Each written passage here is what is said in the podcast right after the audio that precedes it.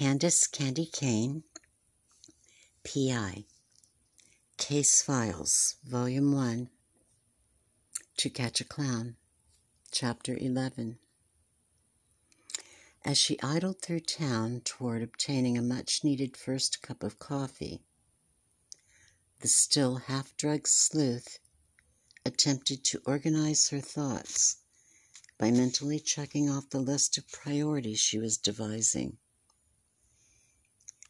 The crinkling cellophane under her bandana buzzed like a bee in her bonnet as she regarded her options. First and foremost was to come up with an acceptable and workable approach to avoiding any and all further contact with the annoying with the annoying foster Childs. What a jerk, she mumbled, simultaneously recalling the feel of his muscled thigh pressing against her resistant stomach as he tried to prevent her from entering the crime scene only an hour earlier. So what? She admonished herself for acting like a schoolgirl. She could almost feel herself blushing, but quickly snapped out of it when she heard the blare of yet another horn warning her that she was drifting out of her lane into oncoming traffic. You've got a bad habit of doing that, you know, she reminded herself again, and resumed ticking down the tasks she'd set for the day. Number two was finding a safe and discreet place where she could forensically investigate the as yet unidentified clue plucked from beneath the victim's refrigerator.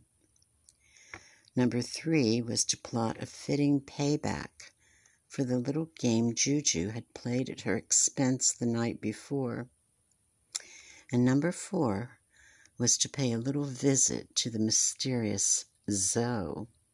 She felt in need of a good massage, but first she needed the perfect disguise just in case Zoe did turn out to be her elusive quarry, the notorious Rondo Ricky Ricardo. He might or might not remember her. She had been at college most of the time during his brief stint as a carnival clown and part time Gibsonton snowbird. But Kandy had made many trips back and forth in those days, and although she had never seen him without his makeup, he may have noticed her. Besides, there had been the unintended too close for comfort meeting at the seminar the week before, and even though she'd worn a short auburn wig, taped her breasts down, and never took off her dark glasses even during classes and lectures, she couldn't take the chance he would recognize and elude her, and so she turned into the parking lot of the Dunkin' Donuts, her nose guiding her toward the pungent aroma of Middle America's favorite coffee and the promise of caffeine heightened perception. She uncharacteristically failed to notice the plain white minivan trailing her.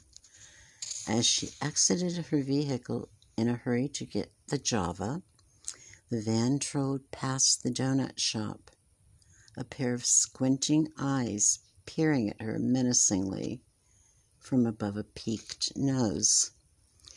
Back at the ranch, so to speak, Kandy made no mention of the previous night's dirty trick when Madame Juju appeared with the disheveled peanut half expecting the girl to be laying in wait with, at the least, some homemade kind of voodoo doll, frothing at the mouth for revenge. Instead, she cheerfully acknowledged Kandy's light-hearted greeting, although she didn't buy it for a minute.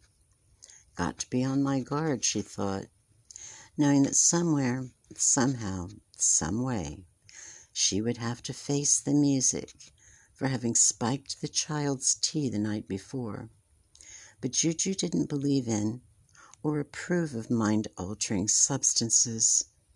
She didn't think they were necessary for any purpose, was convinced they interfered with clear reception when one was tuning into other spheres and knew for a fact they could serve to initiate contact with otherworldly entities best left alone.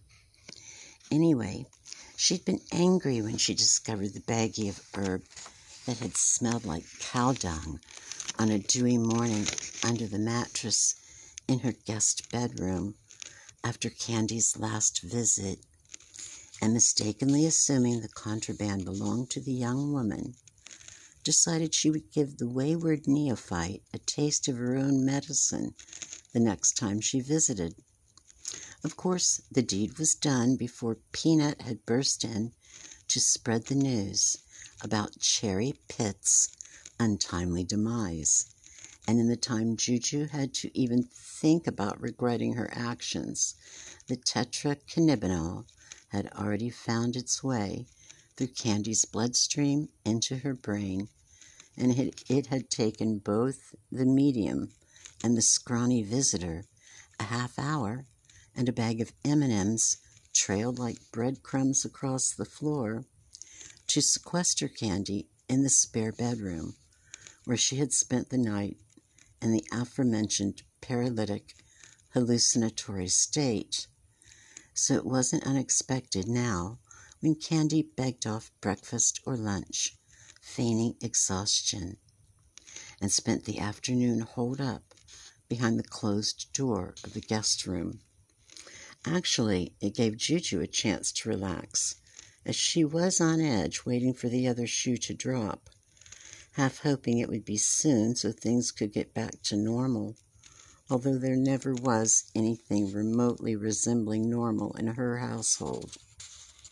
In the meantime, Kandy had retrieved the wad of clear plastic hidden in her bun and found it to be the outside of a cigarette pack, apparently hastily crushed and either tossed carelessly aside or more likely had fallen from its absent mindedly placed perch on the top of the Vic's fridge, where fortune had ultimately placed it within Kandy's radar.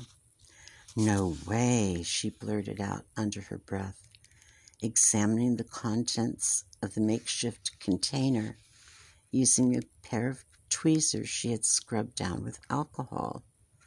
She was looking at the stub of a marijuana joint, coincidentally enough, and though most of this type of remnant are nearly identical, this one still held a strong odor reminiscent of jasmine and curry. And Kandy knew exactly where it had originated from. Someone has some splaining to do the befuddled young private investigator gasped under her breath.